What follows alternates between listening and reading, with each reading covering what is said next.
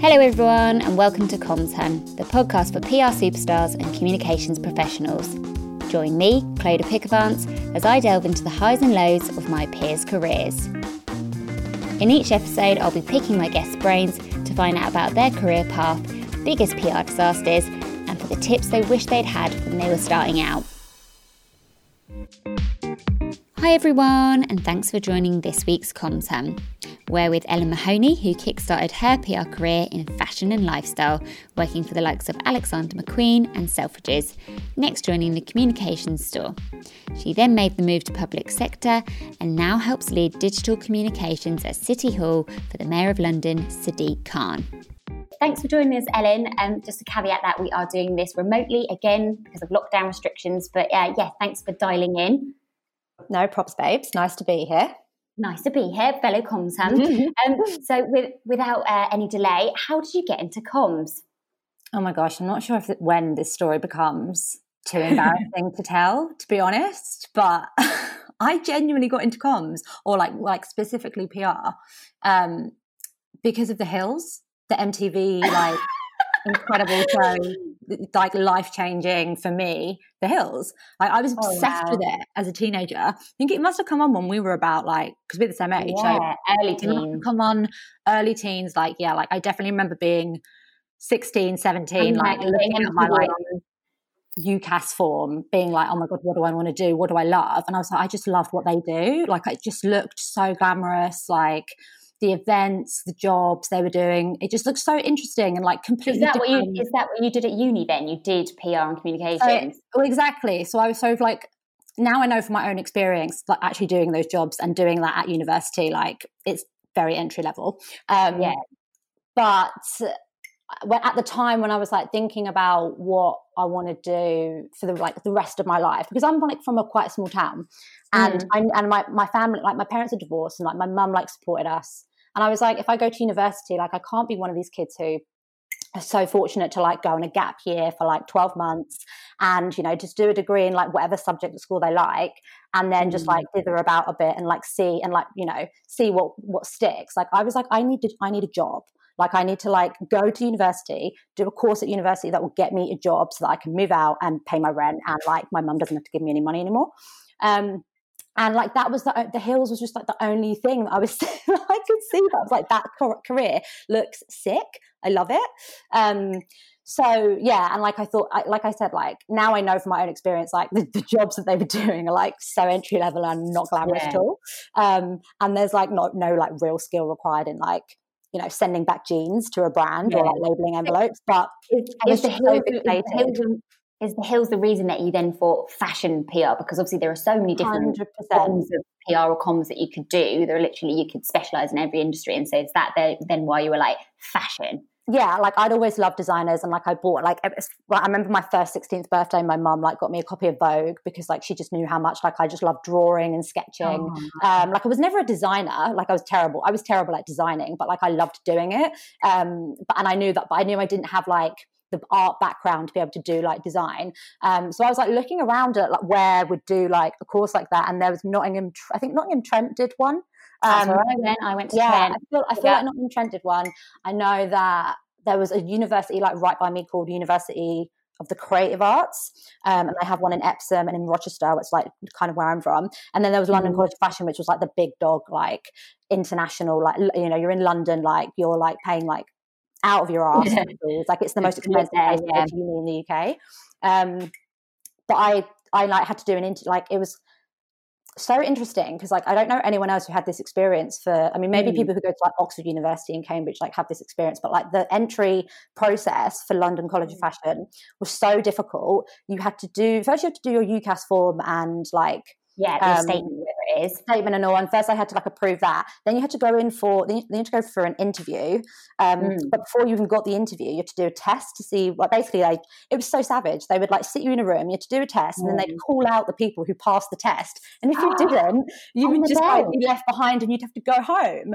It was so, oh. like, it oh. was almost, it's very like fashion, like cutthroat, like, Um, it's interesting that you say that because I did broadcast journalism at um, Nottingham Trent, and again, it's a course that a lot of people wanted to be on. And I think I say only, I think there was only they only took about eighty students a year, so I had to do a test as well. And you went in, you had to re, um, write up what would be your like news pitch, go into the studio and record it.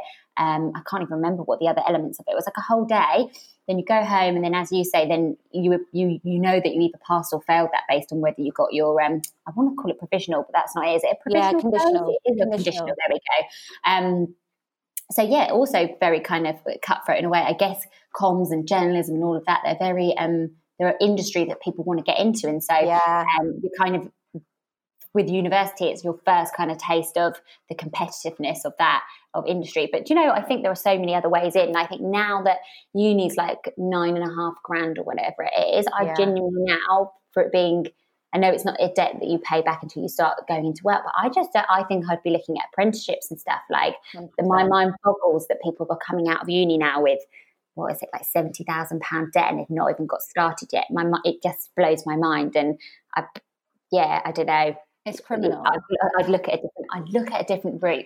But so yeah. on this, then, so you were you were a fashion comms person, fashion fashion comms person for a few years, but then you've obviously now made the move to public sector, kind of similar to me. I'm not as glam. I'm I'm local authority comms, but for the mayor of London for Sadiq Khan, which must be like another level of PR because the the yeah. stories go even if they're London based, they go you know national and stuff like that. So tell me a bit about that. How did you go from doing fashion and then doing like digital because there's also a bit of a, a, a, difference between traditional PR and digital, which is what you specialize in, and then going and working for him.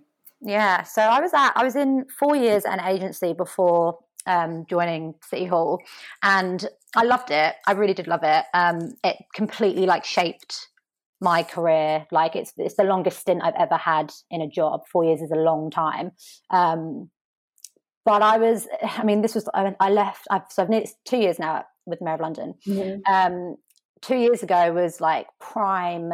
The world we thought at the time the world was like going to shit. You know, Trump was president. Like everything, mm-hmm. Brexit had just kicked off. Like everything was going wrong. Mm-hmm. And, I, have and I've always, and I've always been very politically um, uh, like motivated. Like I've always mm. had a, like a massive interest in that world. Um, it affect it affected my like decisions that like prime ministers made affected directly affected my life when I was like a kid. Like I'm mm. under Tony Blair's government, like we my mum got tax credits because she was a single parent, and yeah. it completely changed the access to to just the world that we had. Like my mum was suddenly mm. getting like benefits because she was our household was under the national income of what it was like kind of like deemed acceptable mm. to be earning, standard of living. Um, so when that was introduced, like we suddenly had more access to so much more things. Like we could get a computer, mm. I could like go online and like start reading things. Like I could buy more things that was that could actually like develop my development. Yeah. Um, so and I and my mum had made me very aware of that as, as a kid. Like my, both my parents had been like somewhat like political activists when they were younger in the 80s. That was a very like tumultuous time. Um, so it's just always been in my I'd always had an understanding of like how directly this stuff impacts people and communities, especially. Um, so when I was at my agency before this, before this role, mm. I was I was I've been there for a long time, and I was kind of doing the same thing over and over again. And I was also like noticed myself like constantly complaining about the state of the world, constantly yeah. being like, this is terrible, this is so shit, this is so bad. How can this be happening? Like, how can people not be voting? How can people not be more outraged at all the stuff that's going on? And then, um, and then one of my friends, like, like saw who, who works in the public sector, sent me this role, and they were like, "Oh, you, um, you should consider about," because I was, I was actively looking for jobs, but I just didn't, and I knew that I that that that kind of thing was something that I wanted mm. to go hmm. into. But it's such, I mean, a it's such a boys' industry, politics in general is such a boys' industry. And I had no experience of public sector at all. Yeah. I hadn't done any internships. I had I didn't even do I didn't even do anything like that at university. All yeah. my career has been solely like fashion and lifestyle. Yeah. Um, so I was very much like, oh, this is probably not going to happen. You know, it's it's quite a leap um, in terms of industries. Like the, the difference between the two industries are massive. Um, but then I saw this job, digital communications officer. Um, for the for the GLA, which is Great London Authority, which is the mm. kind of the organisation that the mayor works in. Um, and I mean, I applied for it, and I and I bloody got it. And I was like, I mean, I, I, I thought I always thought like I had the knowledge to do that stuff, but I never really appreciated that. And you've got, you've, got to, you've got, to, throw your hat in the ring because if you self, um, you know, exclude yourself, then you then you never know. Like all, all very well if somebody says no you, you're not you can't i don't think you can do this job but don't self-exclude yourself before you've even tried. So excellent that you, that you put yourself self and forward. and actually it's a, it's a whole transferable skills thing. So i don't know if you've ever found this but people get so confused that i started my career at l'oreal then I went and like PR'd um, Beko, which is one of the UK's leading um, consumer goods companies, and you know, like PRing washing machines and and fridges, and you know, getting full, full pages of coverage for fridges. Um, and then have gone into public sector and I'm you know I might be it's not as big scale as you but I might be writing a press release about our mayor opening something and working in Wokingham um, yeah. or it could end up actually being kind of like uh, crisis comms in terms of I've got to do a statement or there'll be like internal comms and it just I think it goes back to have you got that straight transferable skill? So are you a people person? Can you build relationships with people um, and get into the skin of a topic? And are you good at writing and just all of that kind of jazz? So um, I love that you, were able to make the jump and smash it. Yeah, and like and I like that whole experience. I remember when I was at my agency and I had like handed my notice in and I was like telling um, people, you know, the people on my in my team, or like um, not clients, but kind of like you know, I I did a lot of influencer engagement, yeah, um, because my role was very much has has very much transitioned into digital communications, um, and and yeah, like people's faces, they were like, oh my god, really?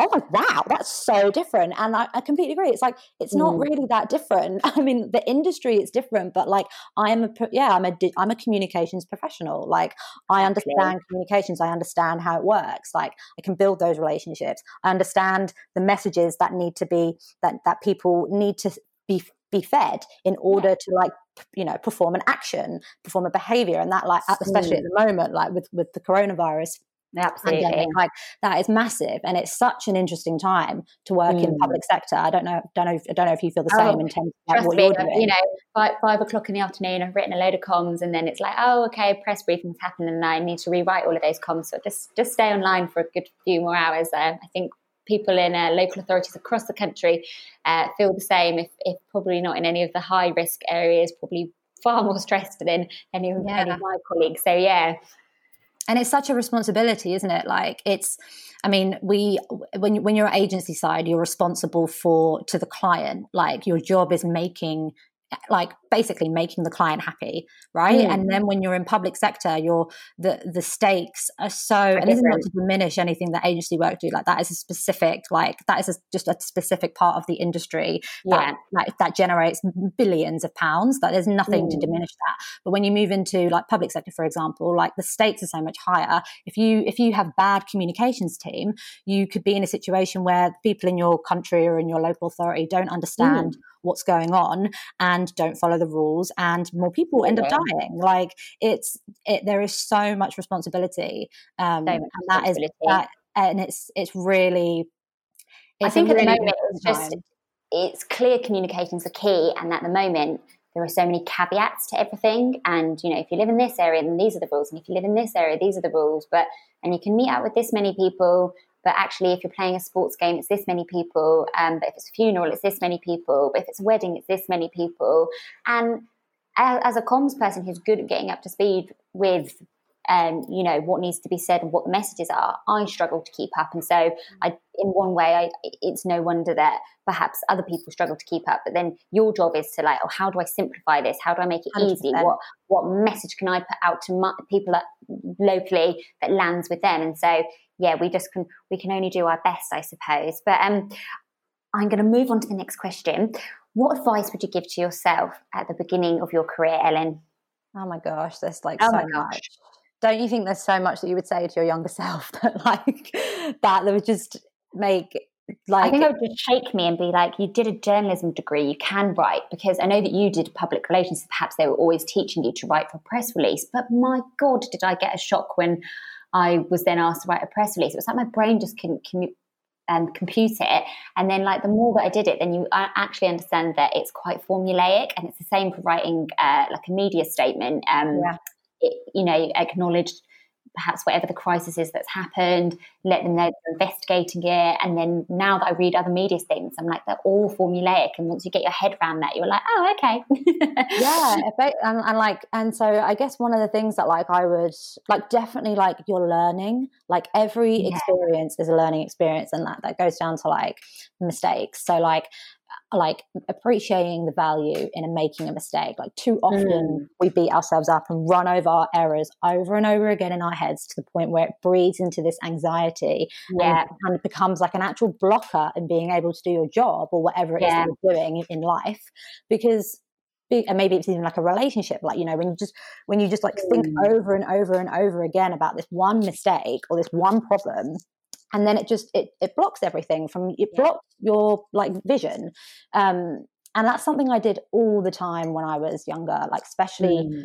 especially like in my early career like i was so i was such a perfectionist and i just thought yeah. any mistake meant that i wasn't good at my job um it was probably a self-esteem thing it was probably because like i'd never I'd like I was, even though I'd done it, even though I'd done PR at university, like I was mm. still very, felt like a fish out of water. I came from a very small town, and then all of a sudden I was in like the fashion industry. It, I felt, I felt like like the odd one out, like the black sheep, like oh, actually, I'm, I'm, like a like almost like imposter uh, imposter um, syndrome. Mm. Um, but then I realized that everyone is literally faking it in PR. Like the really? get, you really, like especially in like the fashion industry. Like everyone is completely faking it. Um, mm. And that's something that's helped me a lot. Um, but with the mis- mistakes, yeah, it's just such a waste of time to dwell on your mistakes. Like you can, you should, we should just always use them to learn and to grow in. Yeah. Just sit with the mistake, learn from it, use it as like this armor that protects you from doing it again. Yeah. Um, uh, is absolutely true. I, I don't necessarily even remember all of the times that things went well at work, but I could reel off the moments of like, oh God, I remember when this happened and I had a typo in this. And then you always remember after that, well, I'll never let that happen again because, as you say, if you're especially as a perfectionist, it feels like the floor is falling out beneath you. You're just like, oh my God, oh my God, oh my God. Um, but then, yeah, as you say, don't then dwell on it. Then be like, right, in order to avoid that scenario again, I'm going to do this, this, this, and this, and then yeah. you get that's how you get better and you evolve. So, yeah. um, but don't sit there dwelling on it forever. And as you say, let it become a blocker. Oh, that's really good advice, Ellen. Love that. Yeah. Well, it's because the blocker thing, like with like I'm big on mental health, especially with work. Mm. Like I think I look back at my career in the last over the last 10 years now and that I let I let jobs and like mistakes impact my mental health so much and that and now I'm now I've got quite a good I mean no one has like a brilliant mental health but like yeah. I, I, feel I feel like I know the things about I know myself well enough now to like know when I'm being triggered when I'm triggering myself when I'm dwelling yeah. on something and I guess like we should never let a job this is what I'd say to myself when I was younger really it's like never let a job impact your mental health like your mental health always comes first boundaries to protect your mental health is so important it's harder mm. to do that obviously when you're relatively junior and yeah. you're a given the amount of work and responsibility that an account executive is given which is somewhat ridiculous. Um, and b like when you're especially now like when you're working from home which most of us are now um, it's so hard to separate i can't imagine being that, that junior and, and working from home because then yeah you're essentially managing people's ex- expectations virtually. It's like I was talking about with Jem on on the last podcast, and it's like you know she if was if she was in the office, you might notice that someone looks a bit worried, just sat at their desk, and you could quickly grab them and say, "Do you want to get a cup of tea?" and then find out what's possibly wrong. But now I think you know um, leaders and, and even just with ourselves, as you say, setting the boundaries between work and home, um, we all have to, I think, put in that bit more effort to, you know, if we are managing somebody remotely and um, to check in with them, whether that's giving them, you know, um, a phone call on Teams or whatever software that you use and, and just making that extra effort and, and remembering yeah. to do so. Because just because you can't physically see someone um, and they're at home doesn't mean that they're, you know, not struggling. And I guess the other thing is, um, when we get to our point in our career, so we're at uh, quite similar points, aren't we? We forget that actually now it might take me like half an hour or an hour to write a press release and I just blitz it out. Whereas like me back when I was like a press assistant or account exec would just be like, they're having a complete meltdown and hours, it having a meltdown. hours at half a day and then and, and and so then we're like oh why is my mental health much better now and it's like because you, it doesn't give you a complete panic attack being asked to write a press release which is the bread and butter of being a comms person yeah and it's confidence at the end of the day like, yeah confidence now and you know you know you've done it loads of times before whereas like mm. I definitely think I definitely think I suffered from the imposter syndrome where I was like, people think I'm really good, but am I really? Am I really good? Like, they will find out that I'm actually not good, and I'm going to totally fuck this up. And but like, you just it, it that goes with time, and like anyone yeah. who listens to this, and like if I any time I I I like deal with an intern now at work, um, and they're like anxious or worried, like I literally. Mm. I let I'm, i just sit there. And I'm like, this is my life story. This is how many times I've cocked it up. yeah, you learn. No, uh, another good one for because you're talking about like confidence and imposter syndrome. I had a boss once, shout out Poppy, and she mm. started doing this thing when she could tell I was really anxious. And on a Friday at morning, she'd email me three things I did really well that week. And so Amazing. that's so nice. And so then your confidence grows because you're like, you, we often, and just in life in general, we forget to stop and go, what's that, what have I actually done well this week? And it could even be like the most basic, you know, admin things, but just to pause and go, actually, like I did get X, Y, and Z done, or I did do this, this, and this really well. So, um, yeah, absolutely. That's a really good way to, to build confidence because we might not notice ourselves growing at the time, but if you can pause and reflect, then you can see things getting better. But then on that, because you've talked about being a perfectionist and, you know, it being quite stressful at the beginning of your career and talking about learning from your mistakes. So have you got a biggest PR disaster that you can share with us and, and, and tell us why it was such a disaster? Or do you not have one? I, have, I do have a few. Um, one, one is always, because a few people have asked me this before and like, I always like to remind, like whenever I, whenever, when I was ever in my last jobs and people would make mistakes, I would always like mm. pull this one out of the bag. Um, it was when I was interning actually. I think I was I think I was in my third year or second year of, of university. I was interning okay. at Selfridges in the mm-hmm. Selfridges press office. Um, really great internship. Like loved the team. Um, I got to do so much fun stuff. I got to pull looks for. I mean, I didn't like I didn't style the looks, but like mm-hmm. I still got mm. to go and like get the clothes and like speak like to the. like yeah, it was kind of like the hills. Like it was definitely a Lauren Whitney moment. Um, and yeah, so we were doing this. Uh, Selfridges, we're going to be on. We're going to well, Selfridges clothes um, we're going to be on the cover of GQ wow. with Tom Jones. Tom Jones was going to be on the cover, and he was going to be wearing like all Selfridges head to toe. Obviously, these are brands at Selfridges, so this particular yeah. brand was Tom Ford. Um, so I remember like going to, getting all like the list of the stuff that I had to pull for Tom Jones. Mm-hmm. Um, went down to Tom Ford. Like obviously, Tom Ford is just incredible, and the mm. suit was mm. probably like ten grand. Like it, like wow. ridiculous, ridiculous money, and just in, in the most incredible clothes. Um, so it was for GQ, and I sent it to the style, I addressed it to the stylist, sent it to Hanover Square, uh, which is where mm. GQ is based in London, um, just off uh, like just off Regent Street, I think. Mm. Um, and then I met, um, so had a great day at work. Then I decided to meet a couple of girls, and we went to go to what we thought was like the trendiest place to eat at the time it was Vapiano. It just Ooh. opened and we were just like, this is fab. And now I look at Vapiano, I'm like, oh my God, I would never eat there ever again. It's, a pizza restaurant. It's literally just a pizza restaurant. like, but we Wait, were just the one that's on um, Great Portland Street. Yes, that, yeah. the very same, the very same one. So I'm in there. the corner from Topshop. So glam, hun. So glam. And it was, and we were just like, we are the hottest thing right now. We've just finished our internships. Like, we're strutting down Great Portland Street, going to get pizza. And um, my like supervisor messaged me and she was like, "Hey, um, just wanted to check. The stylist hasn't received the clothes yet, um, so I just want to check everything was okay." And I was like, "Yeah, um, I, I, mean, I, I, definitely sent it. I sent it to GQ." She was like, "Yeah, okay, so um, just to check, like it was to the stylist personally, not to G, not to GQ the magazine." And I was like, "Oh." No worries. I'm literally down the road from Hanover Square. I'll go and grab the suit. And, and she was, and I, I was like, I'll speak to the stylist. I'll sort this out. Put the phone down. I was like shitting myself. I was like, oh my God, what a yeah. And this is also like, this is also like quarter to six now on a Friday yeah. night. On a Friday night, like everyone in fashion, like like clocks off at like 4.30 and gets pissed like no one is working at this time so I'm like, shit, shit, shit, shit, shit, shit, shit. Um, one, luckily, one of the girls I was with, my friends at the time, like her, she had done a shoot. She, sorry, she had done an internship at GQ before. So she was like, I know, I know the, um, I know the entry to the post room, like wherever all the deliveries go. Let's go, let's go there and let's try. I mean, I feel like you're admitting the broken GQ right now. No, no, no. It was open. It was open. So there's a delivery there's a delivery like section of um of like Hanover Square and it's where all the trucks and like people like get their, their stuff delivered okay. photo shoots So I go in there and I speak to this the the guy behind the desk, and I'm like, I, something got delivered to GQ. Um, I need it. I need it. I'm going to meet the style. Like the stylist is like, by the way, driving down the road, like I've obviously like to completely like messed up their evening. They're like driving yeah. down the road to meet me. I'll like, I'll meet you in 10 minutes with the suit. No oh. problem. Um, the, the security guard or the postman was like, well, everyone's gone from GQ. Like they're not here. And I was like, can you please go check? because he was like, he was like, the suit's not here. So it must have been delivered, but, um, I can't get an answer. And I was like, well, can you go and like knock on the door? Can you do like, can I go and knock on the door? Can we do something? Yeah, yeah, together? Yeah. Um, so he goes off and then my friend like turns to me, she's like, I don't want to freak you out, but basically, yeah, everyone like pisses off at like 4, 4.30 here. Like, I don't think anyone's going to be there. And I was like, nope, everything's going to be fine. Everything's going to be there. Someone's working late. So this guy takes ages. And then in the meantime, this girl uh, calls my name out and I look to the side and it's this girl that I went to school with for like five years, secondary school.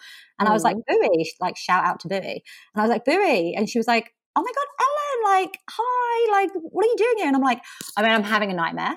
like, I need this suit from GQ. The shoot is tomorrow morning at 7 a.m. and I've delivered it to the wrong place. And the stylist is down the road coming to meet me. And he's, expect- mm. he's expecting me to give him this £10,000 like Tom Ford suit and I don't have it. And she was like, oh, I'm actually interning for GQ right now. Um, but I'm intending for GQ Style, and there's two different offices. And I was um, like, oh. "Can you go check? Please, can you go check?" And she's like, uh, "Let me go see if there's anyone there, if I can like get the suit, or if, if I can like work out a way." So she goes up, and then in the meantime, the guy comes down. He's like, "No, there's absolutely no one there. There's no chance But um, you'll. I can I can help you. Sorry." And I was like. Oh, this is the worst. this is the worst. And Boo's been a while now. She's like ten minutes, and then I'm just like, mm. I need, I need, at least need to wait to see what she, what she's like. What and she comes downstairs and she's got the fucking suit in her hand, and I was just like, oh my god, I'm so in love with you. I was just like, yeah, I feel like I've been on an emotional roller coaster. There. It's a really heart, heart pounding story, and also makes me feel like you could have had your own version of the hills and that followed you around on your internship because was I was that. That was yeah, it was. You you wished for it and you got it. But and I'm uh, like yeah, running. It ends with me running down. Like, that is one of the things that when when you're that junior, that you wouldn't necessarily know that you need to put like the stylist name. Like I know that like to people who've always been doing it, they were like, well, of course. And it's not that you've, you've then like I feel like we're both quite switched on people. But if you've never, you've got to take a, a, step backwards and go. If you've never, never, ever done something before, what is like a bullet point list of things that you, like a checklist that you'd give to somebody? Yeah, and it might seem like such a, um, you know, a menial thing to add to the stylist name, but I just, yeah. Anyway, I mean, learn from that. It's a dramatic, it's an excellent story for dinner parties. I'm sure the Commsons listening have been on the same roller, roller, emotional roller coaster as I've been listening to you tell it. Um, but yeah, it also is just like relationships. Like yes, absolutely, absolutely. What school? She would be like, oh, yeah, she's yeah, gone. She would probably gone up, seen a suit, and gone, no, it's not there. I, mean, I would have done that too if I just met my enemy the other, message, the other message in that is be a nice hand to people. Yeah, be a nice like, don't, don't kick people on the way up or down because you never know one million percent, one million percent, one million percent. Which then leads me nicely to the next uh, question, which would be, what makes a good boss and why? Uh, I've I have so many thoughts on this on this. um, like I mean, you know, we were talking earlier about like mental health yeah. and like the amount of work that account executives do, and like yeah. especially people that you know that junior. Like when you're like I've only just started managing. I've probably been managing people for about four years, but I'd say mm. only in the last year, so this year, 2020, have I actually maybe like I mean, I, oh yeah, only this year have I actually. I think I've been doing it properly. Um, yeah. And that's because of like the people that you're exposed to when you're being managed at an early age, right? And it's yeah. just like you know, it's it's like anything in life. Like if your your parents are crap to you, likelihood is that you could be a, you could be a crap parent yourself. Like mm. if you know if you if like people are being mean to you, likelihood is that you're going to be a very negative person. Like management have a responsibility to care for people starting at entry level and AA roles, and because so often those people get the least supervision um, mm. and yet they have the most clients and the longest list of responsibilities. Um, good managers will like actually take the time to develop your personal progression and not just be someone who does your appraisal twice a year and you know approves your annual leave. There's a big difference. Um, I think bad managers breed bad managers. And I remember when I first started managing people, it was tough because all I'd ever kind of only the, the direction that I'd got was just like stress, stress, stress. Like, yeah, and that's not, it's done, it's done. Yeah, and it's not. I'm not, and I'm, you know, I haven't had like a really, really awful manager ever. Um, mm. I've definitely had people who, you know, you've got like you've got your like, you've got people who are like very busy, and like it's, the, it's, probably the last thing that they're going to do of the day is like oh, let me just check in with that person and just see how they're getting on with their workload like they're really busy they're billing thousands and thousands of pounds like they're trying to win new business like it's mm. a really tough it's a really tough industry and agency is extremely tough and i think agencies have a big problem with management a massive problem yeah. um, and uh, yeah like i think bad managers breed bad managers and i think mm. if you mm. don't get the right direction um, you won't be able to then manage other people well yourself. So when I changed roles and I started being managed by someone who like really cared about my progression and was actively mm. trying to lift me up, it was genuinely like life changing. Like it affected my whole mood inside and outside yeah. of work. Like I noticed that like their objective that I could, it was almost like they were working for me. I was like, oh my gosh, like it feels like your objective is like to like, I can see you, you have a, you're invested. You have that is your objective as a manager because at the end of the day, if I don't know, and you were saying like, the responsibility of an account exec is so much, but like it's all those bread and butter things of the smooth running of an agency. So getting press clippings over in a good, timely manner, um, you know, then being having the confidence to write a press release quickly but to a good quality. If you're not nurturing somebody, then they can't get those things done. You might then have a, a client on the phone saying, "Where's that press release for the launch next week?" And if it's because you've not been helping someone who's very junior to manage their time or helping them get better at their writing, at the end of the day, as the person who's more senior, it's going to be your neck that gets it. And then, then if, their response, if their response is then to then scream at the account exec, and not for a moment go, actually, do you know what? I was so busy doing this and this, I didn't supervise them or check in with them at all. Then then yeah, you know, that there is a responsibility somewhere. But you you don't always want it to be that you say, bad managers breed uh, bad managers. You don't want it to be that then they progress up the ranks and think, oh yeah, I got shouted at as an account exec for not getting things done. Um, it that's obviously the way that I need to manage my account exec because it's not. It just breeds fear and people then making mistakes or trying to hide mistakes yeah. that you don't want, things that are just basically not good culture wise it doesn't breed confidence. Like when people make mistakes, that, so that, so in terms of what makes a good manager, it's people mm. who are mm. like actively invested in your progression. That like look at you, you and the, you know them and you as a team. Like when people yeah. make mistakes, a, ma- a, good manager does not dwell on that mistake. They talk to them about it. They should ask them how they think that went and what happened, mm. and they should also look at their own part to play. Exactly like you said. Like was yeah. I supervising them enough? Like, was I, um, did I brief them properly? Did I let them know? Mm. Did, did I reinforce the deadlines enough? Like, look at your own involvement. And that, and that goes in anything in life in general. Like, at the end of the day, being a good manager is just being a good person, like, and, and a fair person, like, in your relationships with your friends or your partners. Like, nothing is ever one sided. There's always two people always play a role. Sometimes you, you're not invested enough in something and things mm. slip to the side. Like, you're a team and like, and you know once you know once you've done done a mistake you both learn from it and you both move on. Um, and i think when managers get really angry angry and voice that anger it's quite unprofessional. Um, it's mm. just that's not how you deal with conflict in life because at the end of the day like it is workplace conflict when something goes wrong. Like you don't just you shouldn't i mean people do but you shouldn't just like shout and get angry mm. and hold grudges.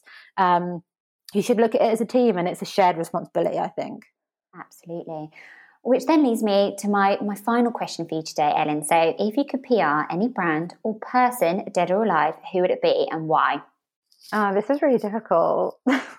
I like, I don't have like that, like, I think you just have to really, you have to really like, for this kind of question, you have to like re- be really invested in like, um, the spirit of something or the personality mm. of something. Um, and the, and the only people or the only thing that comes to me that speaks to me is is two people. It's um, mm. uh, Bernie Sanders, which is the American like senator, and yeah. Alexandra, and I can never say her name, Alexandra Ocasio Cortez. Um, oh, she's love a, her, love her. AOC basically. She's incredible, and they're both incredible. They're like trailblazers. They're so they're so unique. They've changed the game mm. of politics. And British politics and American politics are very different. Very different, that. yeah. In the sense of the personalities of the people, like British people are so much more stiff and and mm. rehearsed, mm. and these two are just so unrehearsed. They're so raw.